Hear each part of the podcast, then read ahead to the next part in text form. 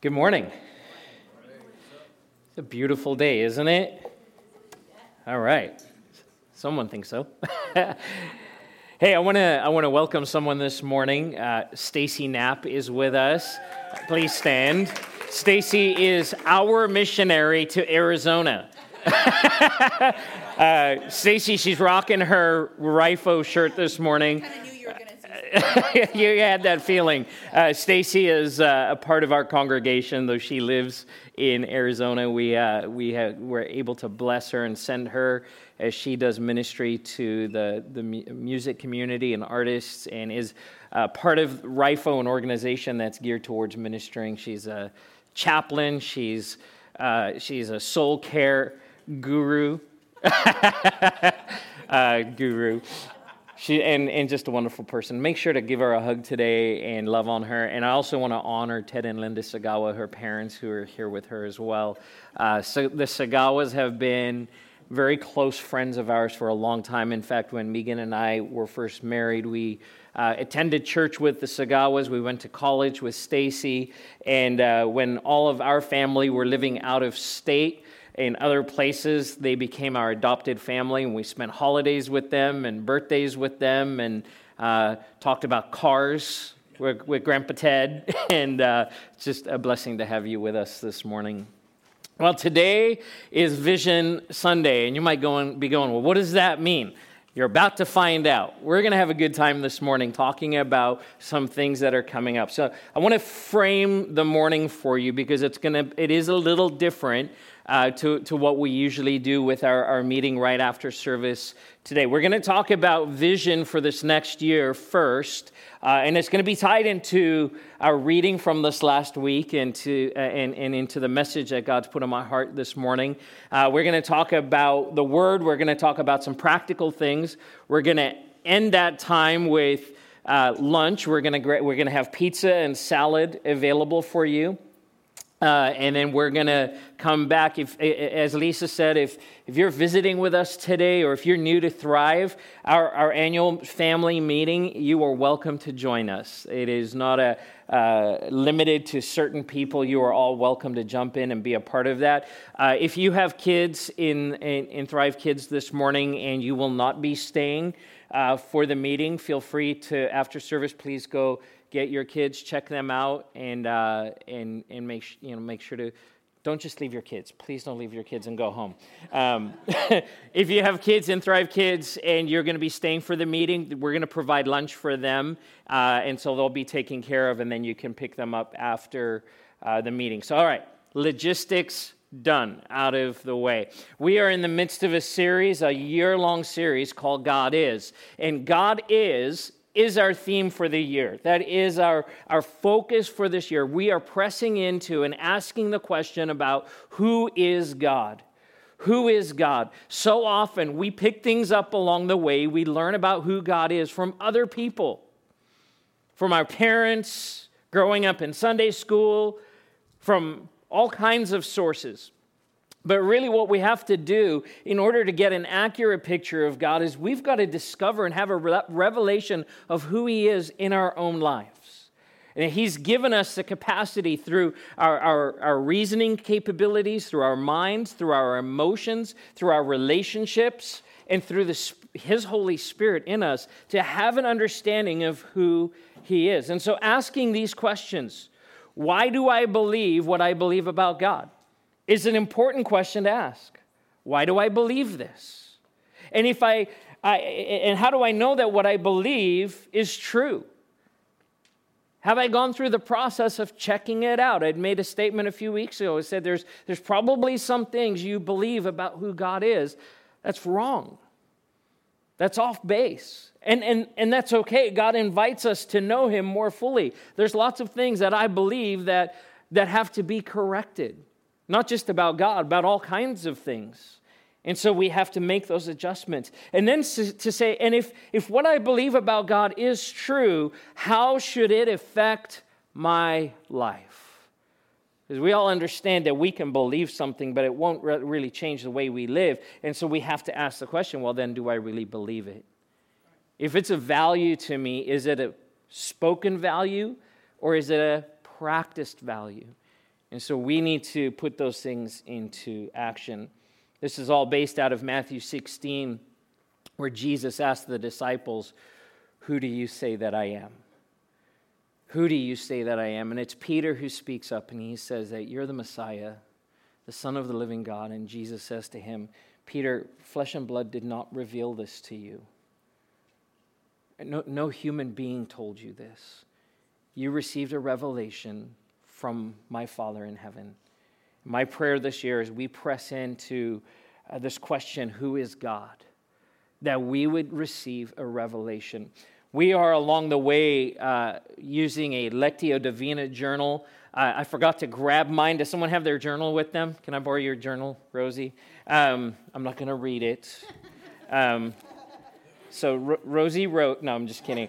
Um, it just looks like this. It's a, it's a journal. This, we're going to have four of these this year. This one goes through April. And the, the passages for each day's reading will align with the messages that are being taught that next Sunday. And so this is a great way to press into the Word, to ask the question who is God?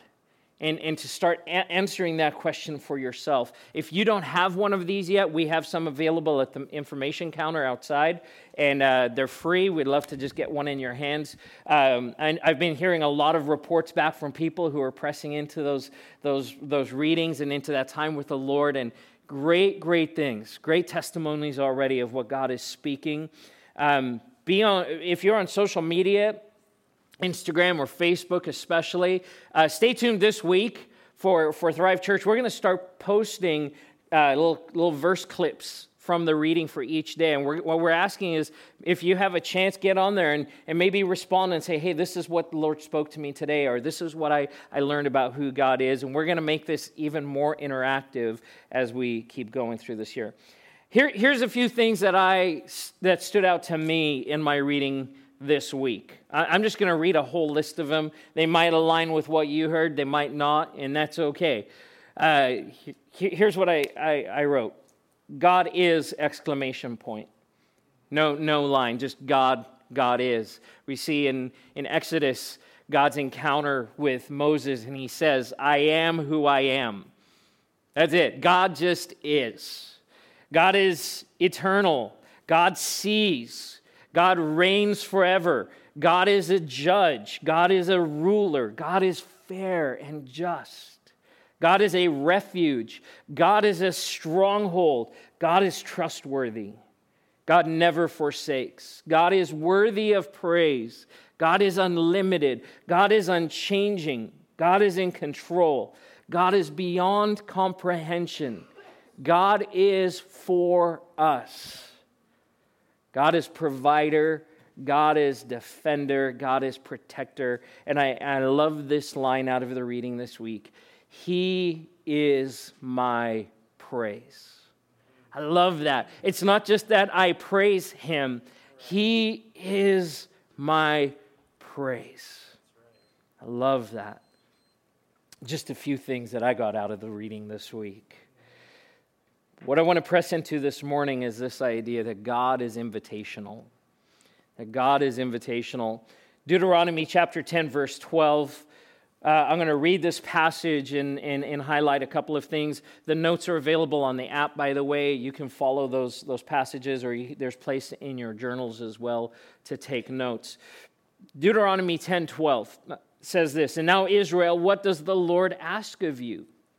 But to fear the Lord your God to walk in obedience to Him, to love Him, to serve the Lord your God with all your heart and with all your soul, and to observe the Lord's commands and decrees that I am giving you today for your own good. To the Lord your God belong the heavens and even the highest heavens, the earth and everything in it. Yet the Lord sets his affection on your ancestors and loved them and he chose you, their descendants, above all nations as it is today. Here we have this picture of God who is extending himself to this people that he loves. He brought them out of Egypt, out of bondage, out of slavery, and he's telling them who he is. I'm the, I'm the God who is above the highest heavens and everything is under my control. And what I'm asking of you is that you would walk in obedience to me and that you would love me. And then he says to them, I chose you. The God of the heavens, the creator of all things, says to them, I chose you. And it shows us a part of his character and his nature. That that same God says to us, I chose you. I think we have this idea when it comes to our faith. It's like, well, I'm choosing to follow God. And he's like, nope, I chose you first. I chose you first. Now we respond to the invitation, but he is the initiator. He is the initiator. He's the one who said, Hey, I'm going to start out. I'm going to do something. I am going to invite, invite you into a relationship with me. See, God is all about relationship. You may have heard that here before. It's all about relationship. The kingdom of God is all about relationship. Now, there's other things that go along with that but it starts with relationship. We serve a relational God who wants to be in relationship with us. He wants us to know Him, to love Him, to serve Him, to walk with Him, to be close to Him. He chose you. We see this reflected in another passage we read this week in Exodus 3 the encounter with, G, uh, with Moses and, and, and God in the burning bush. It says this in verse 1. Now Moses was tending the flock of Jethro, his father in law, the priest of Midian, and he led the flock to the far side of the wilderness and came to Horeb, the mountain of God. There the angel of the Lord appeared in flames to him in flames from a fire within a bush. And Moses saw that though the bush was on fire, it did not burn up. So Moses thought, I will go over and see the strange sight, why the bush does not burn up. When the Lord saw that Moses had gone over to look, God called to him from within the bush. Listen to that. God called to Moses from out of the bush. And he said, Moses, Moses. And Moses said, Here I am. Do not come any closer, God said. Take off your sandals, for the place where you are standing is holy ground. Here's Moses just tending sheep. Of course, he's grew he grew up in, in Egypt.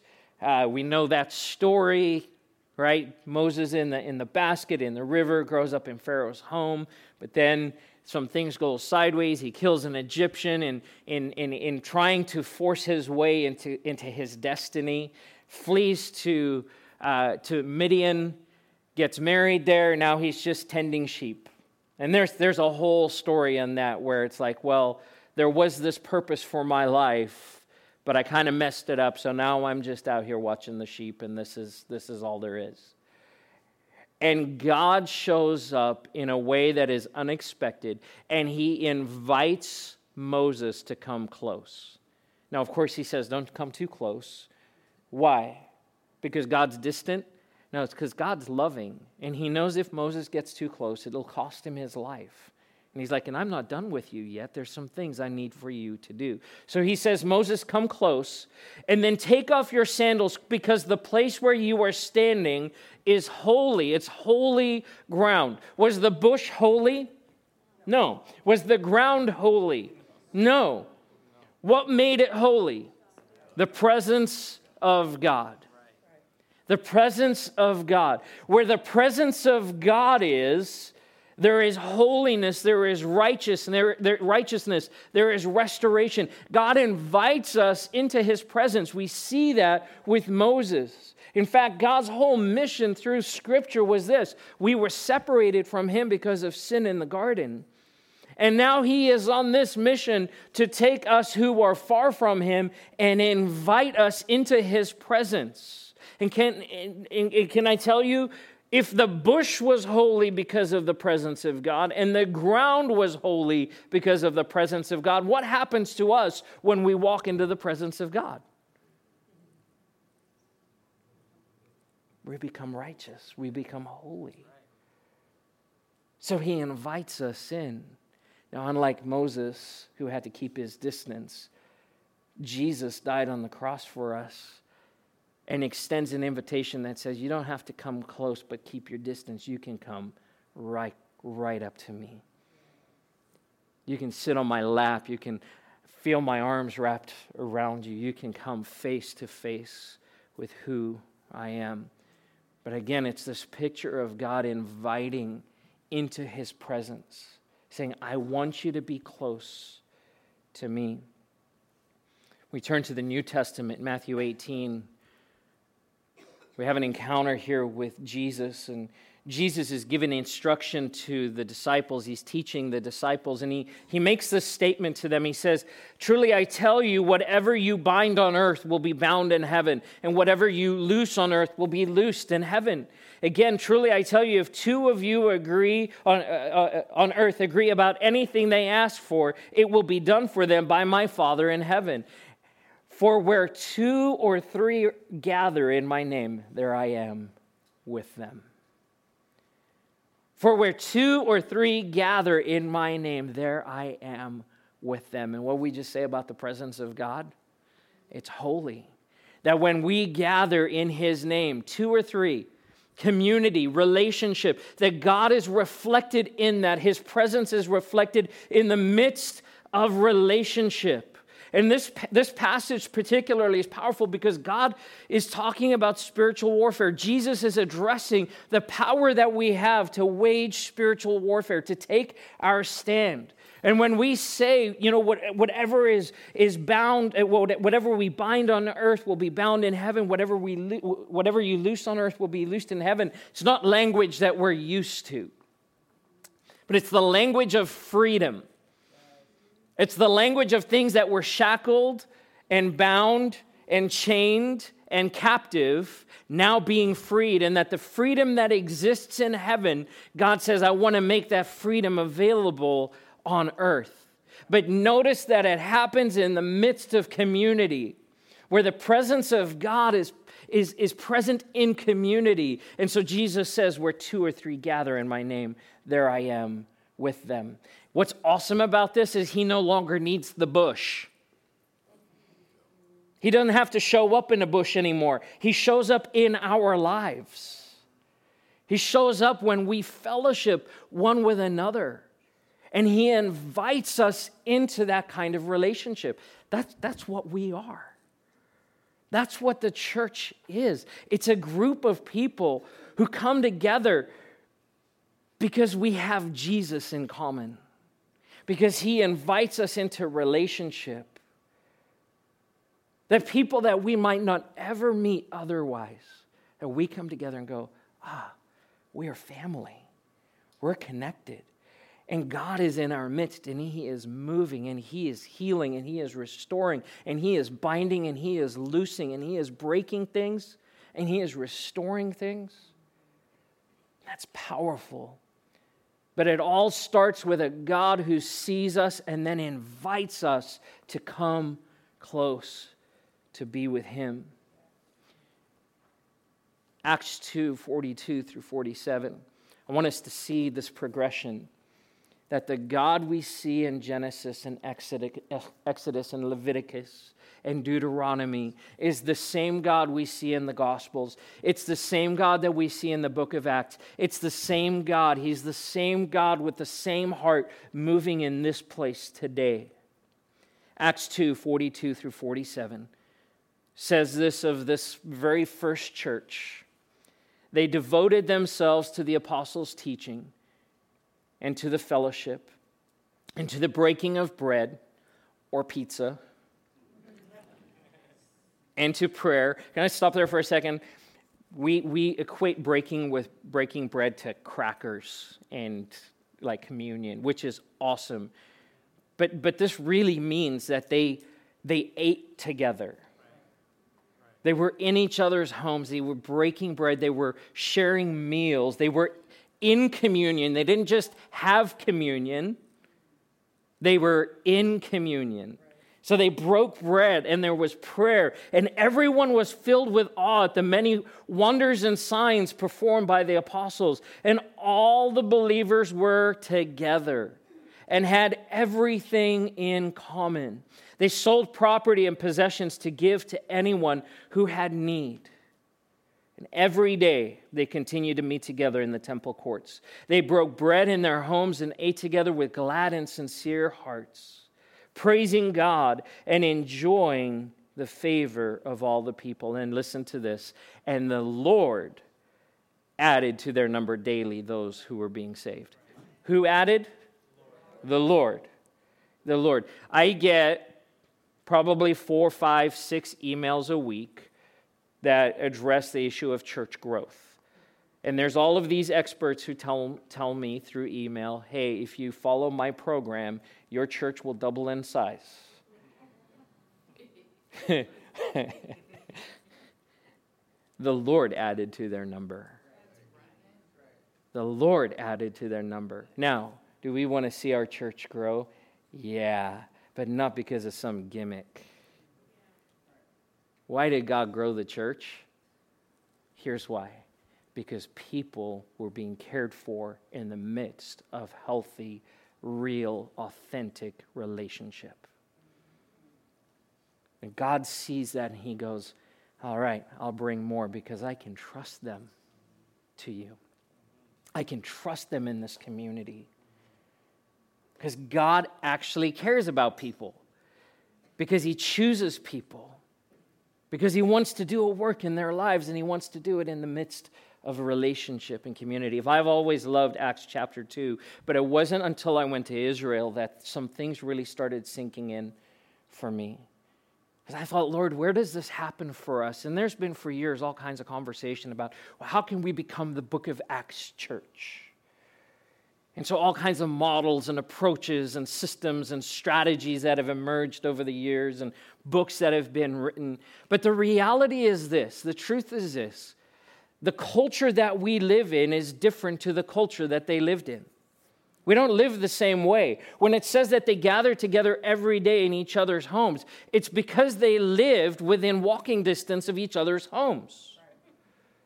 If you walk through the old town, the old parts of Jerusalem, and you see these, these buildings that are hundreds and hundreds or even thousands of years old, and it's homes built on top of homes, and they all lived in community, they still live in community. And so get, getting together was not difficult. It wasn't hard. It's because you were right there and I was right here. But now we live in this mobile community where we hop in our cars and we might live miles away from each other. And that's okay. It's the world we live in. But here's what I know hasn't changed the heart of God for his people to connect in relationship has not changed. The things that we see happening in Acts chapter 2, God still wants to see happening within the church.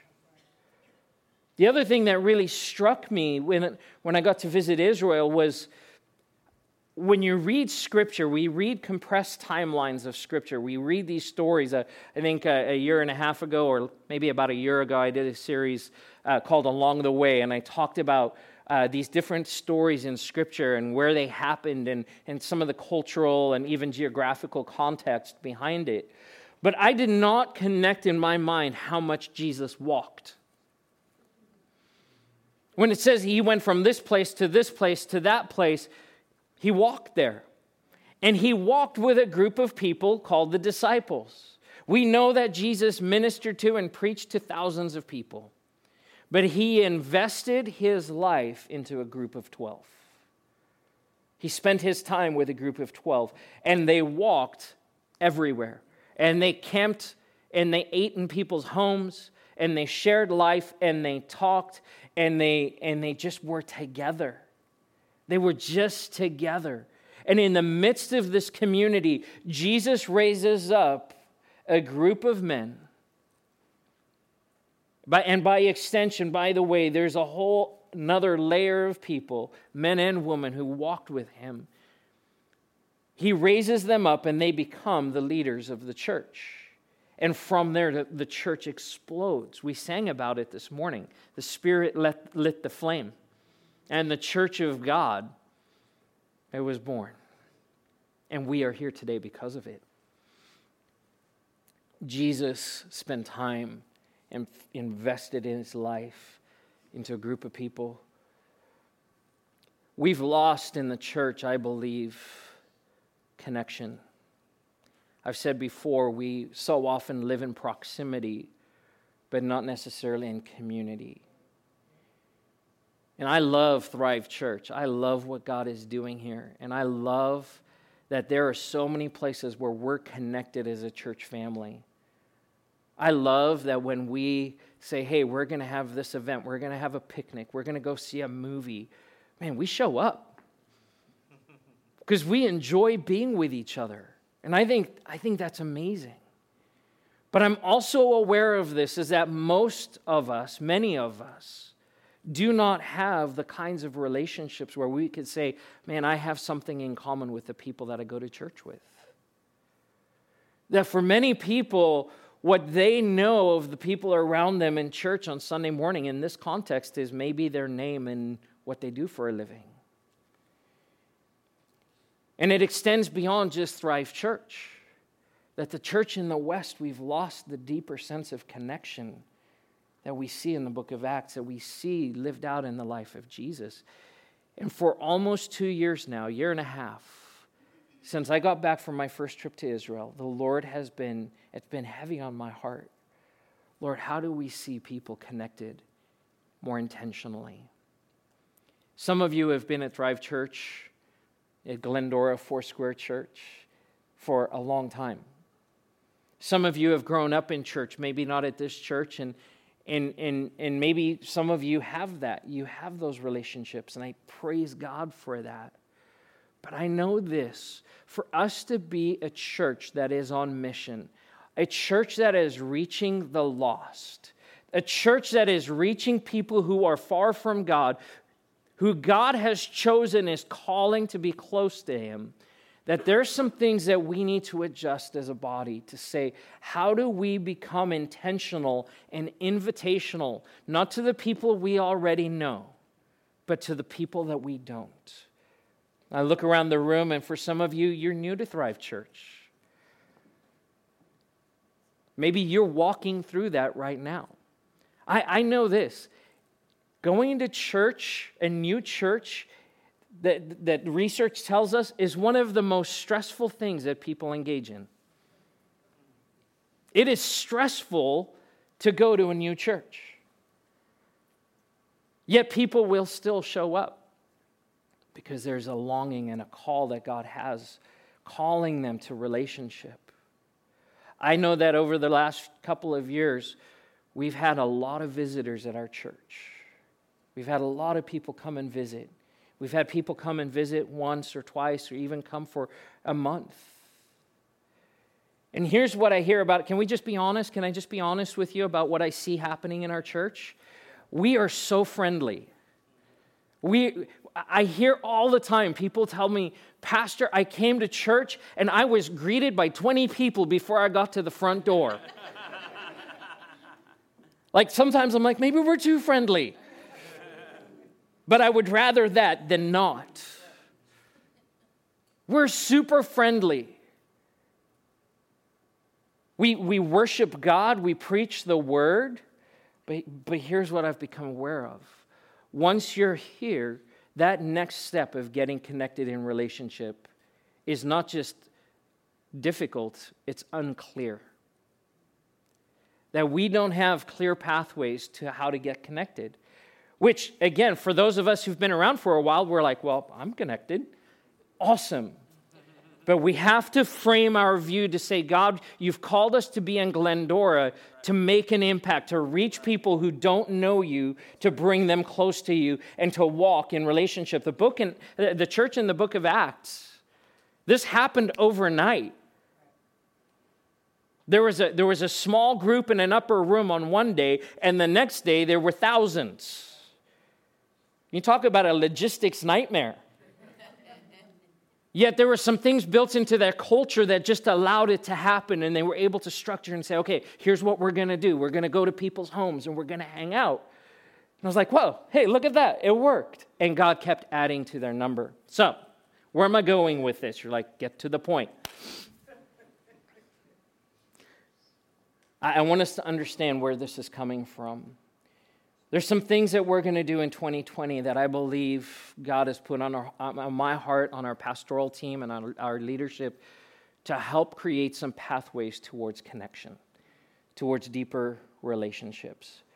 First thing I want to talk about, and, and you have, by the way, in front of you, in the seat back pocket in front of you, that is, that is fun to say. And then I want to say, and the exits are located to the back and to the side. Um, make sure your tray table is up. Um, we have a save the date. There's some things coming up. This is not everything we're doing this year, but this is kind of the, the big rocks, if you will. I know some of you are the planners, and you're like, I need to get everything on my calendar so I can plan my vacation, and right. Uh, we've got our camp dates. There's a women's conference coming up. There's a men's camp. But there's a couple of dates I want to make you aware of. Uh, one of the things we introduce here at Thrive Church is called emotionally healthy spirituality and emotionally healthy relationships. Some of you have been through one or both of these classes. Some of you might be thinking, emotionally healthy? I want to talk about emotions. Just give me the facts. but, but here's, here's what we're discovering is that our emotions affect how we follow Jesus. Pete Scazzero, who wrote the book Emotionally Healthy Spirituality, says this Jesus may, may be in my heart, but grandpa's in my bones. and so much of what we live out is learned behavior, it's things that's part of our brokenness. And that God wants to heal those places in our hearts. And so, emotionally healthy spirituality and emotionally healthy relationships, we believe, are the two uh, two of the primary ways that God wants to walk people into wholeness in their relationships with in their relationship with Him and relationship with other people. Uh, we're offering EHS and EHR uh, coming up. Uh, we, we did EHR back in the fall, and we decided that we, we can't wait till the fall to have EHR and be like, hey, you got to wait. Hey, we have a class that could, could affect your marriage, it can affect your relationships. You got to wait six months it's, it's just too long. And so we're going to offer both at the same time. EHS is going to be on a Sunday night starting March 1st, and then EHR will be on Wednesday night, nights starting March 3rd. So I'm not saying sign up for both or do both. Pick one of those. If you've not done EHS yet, the, the spirituality course, please pray, please consider being a part of it. I read Emotionally Healthy Spirituality about seven, eight years ago and, and outside of the Word of God, it has been one of the most influential, life changing books uh, that I've ever encountered. EHR, the relationships course, Megan and I would attest to this, and I know there are others, has equipped us with some tools in our relationship that we now use daily. Daily. And having taken the course, I realized this I need to take it again because the first time you kind of get the, you're like, oh, okay, I, I kind of get the idea. And then you start pressing in deeper. If you've not taken these, please, please, please sign up for one of those. We'd love to have you be a part of that. All right. Brings me to, to my next point connect groups. We're introducing something brand new this year called Connect Groups. We've tried some different things in the past. We tried Thrive Groups, which were essentially home groups, which have been around church for a while. They've been cell groups, life groups, whatever group, fill in the blank, right? Uh, but, but here's the thing about those groups is they always have been tied to a time and a location. Much of what we do as a church is come to this place at this time to connect with other people. But I don't know about your life, but we've got a lot going on. We have five kids that live in our house. We've got sports, we've got activities, we've got all kinds of things happening. And so we're realizing more and more in the, in the society that we live in, in the culture that we live in, trying to get everyone, finding a time that works for everyone is next to impossible. It's next to impossible. And so what we started thinking is this what if we disconnected connection from time and location and just made it about relationship? And so Connect Groups was really born out of this. Here's what connect groups are. I'm going to I'm to walk us through just kind of the vision for what connect, connect groups would be. Connect groups are going to be groups of uh, five people. We're going to have men connecting with men and women connecting with women to keep it appropriate. And the goal of these connect groups is just to, to grow in fellowship, in relationship, to get to know each other. One of the things we hear in the church a lot, in a lot of the research and a lot of the surveys that are coming out of church, not people who don't know Jesus, people who do, is I feel lonely and disconnected. This is inside of the church. Maybe you feel that way. Maybe you're like, yeah, I've been coming to this church for a while. I don't really know anyone, and no one really knows me. So the goal is to have a small group of people who connect with intention, who connect regularly for fellowship, who connect to pray, who connect to encourage each other, who connect to share with each other. The Lectio j- journals are a great way where our groups will be able to say, hey, what are you reading? We have this in- incredible invention called a cell phone, and we have group messaging. So I might not live footsteps away from where you live, but I can definitely communicate a lot easier. So, connect groups, the goal would be that they would have a, a group message set up where connect groups would encourage each other and talk about what God is doing in their lives. Hey, this is what I, I read in the Word today. Hey, here's what's going on. Hey, I have a job interview today. Would you be praying for me? That there would be encouragement, sharing with each other, that there would be growth, a place to grow and that there would be accountability. I put accountability last, especially for the men in the room. All, growing up, especially my adult life, it seems like most connection that's geared towards men is just accountability. I just need accountability. Just need some guys just kind of kicking me in the rear end. And then it doesn't work. And it doesn't work because there's no connection, fellowship, encouragement, sharing, and growth. In other words, we don't trust each other. We don't know each other. And it's true for ladies as well. And so the goal with connect groups would be that we would grow deeper together so that we can grow deeper with the Lord. And so we disconnected from time and location, that these connect groups would then meet whenever you want to meet. Once every couple of weeks, grab coffee, Go to the driving range, hit a bucket of balls. Go do an activity together. But now we start doing life together and we start sharing with each other and we start pressing in and saying, Lord, what are you doing in our midst? All right, let me talk through some practical things. Uh, what connect groups are not? Connect groups are not a place for one person to be the resident expert and tell everyone else what they should do. you know what I'm talking about, right? You share your heart, and then you've got like four solutions. Connect groups are a place where we want to actively listen, not just share our opinion. Connect group is not for us to, a place for us to promote our own agenda. A Connect group is, uh, is designed to be a place of confidentiality. It's not a place where we hear something from someone and then go share it with other people. In fact, I would say confidentiality will make or break Connect groups at Thrive Church.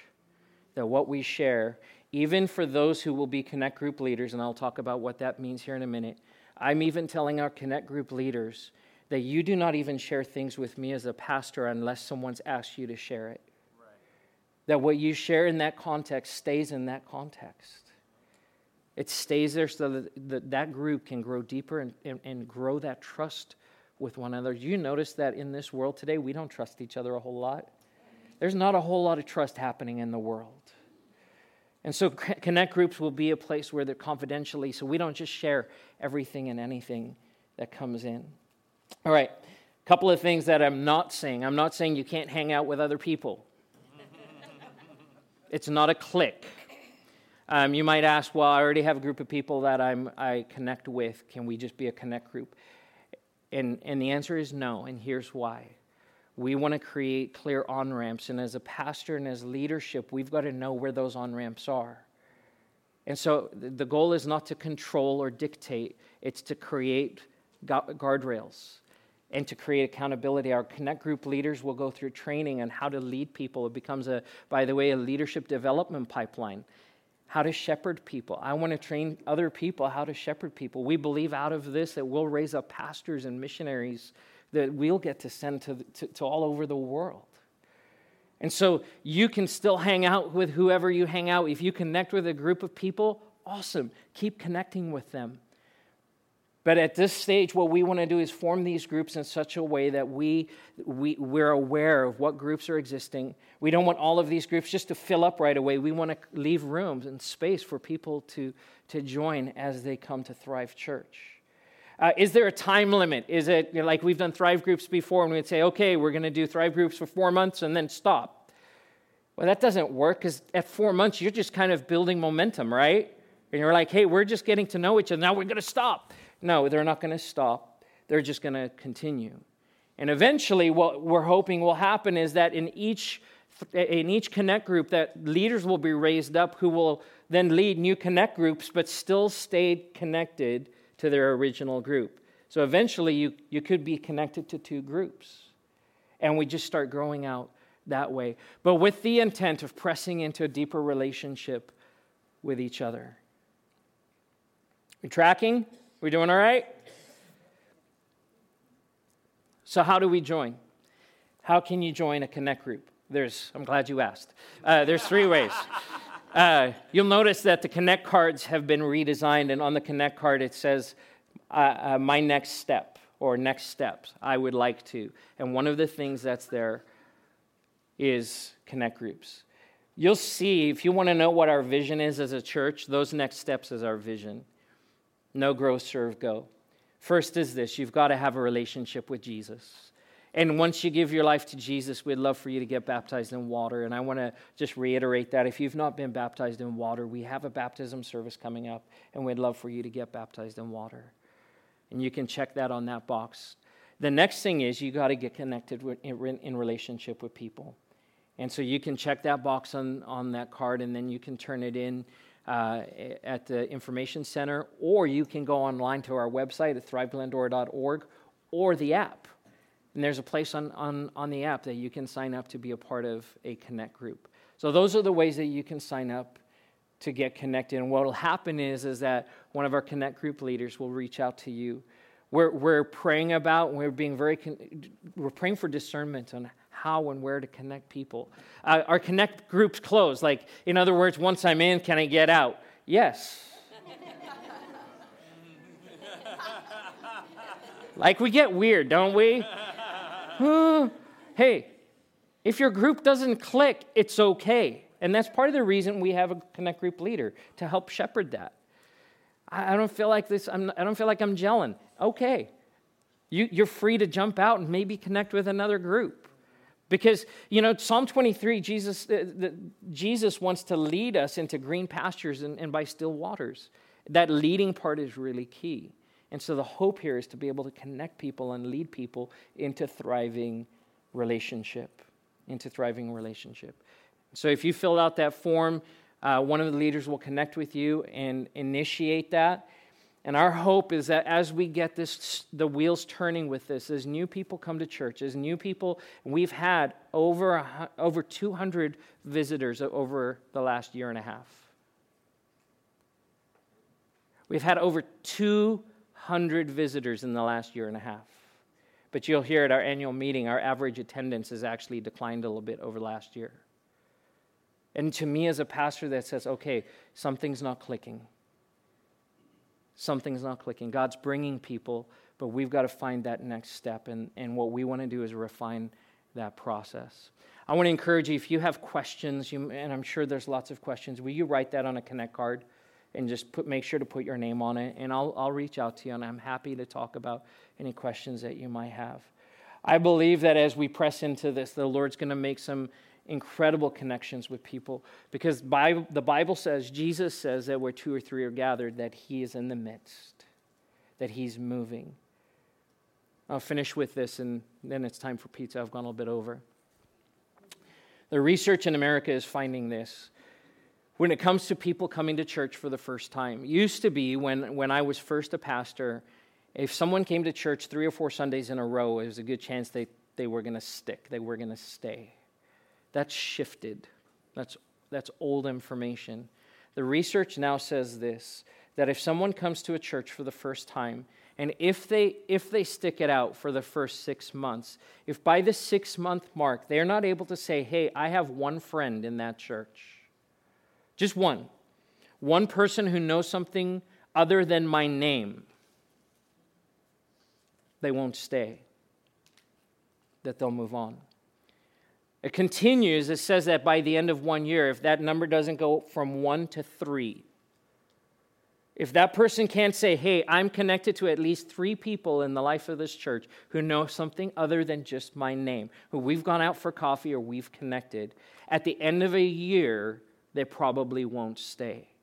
Which means this we go from a four week window where we say, hey, is someone going to be a part of this church to one year.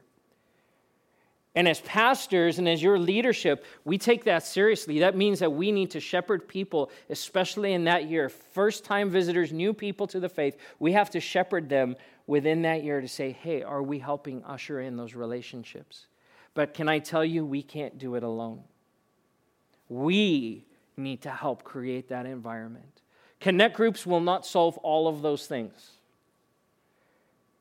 We believe it's a, an instrumental way but it's about us as a church posturing ourselves to say, Lord, we want to have a greater impact in this community.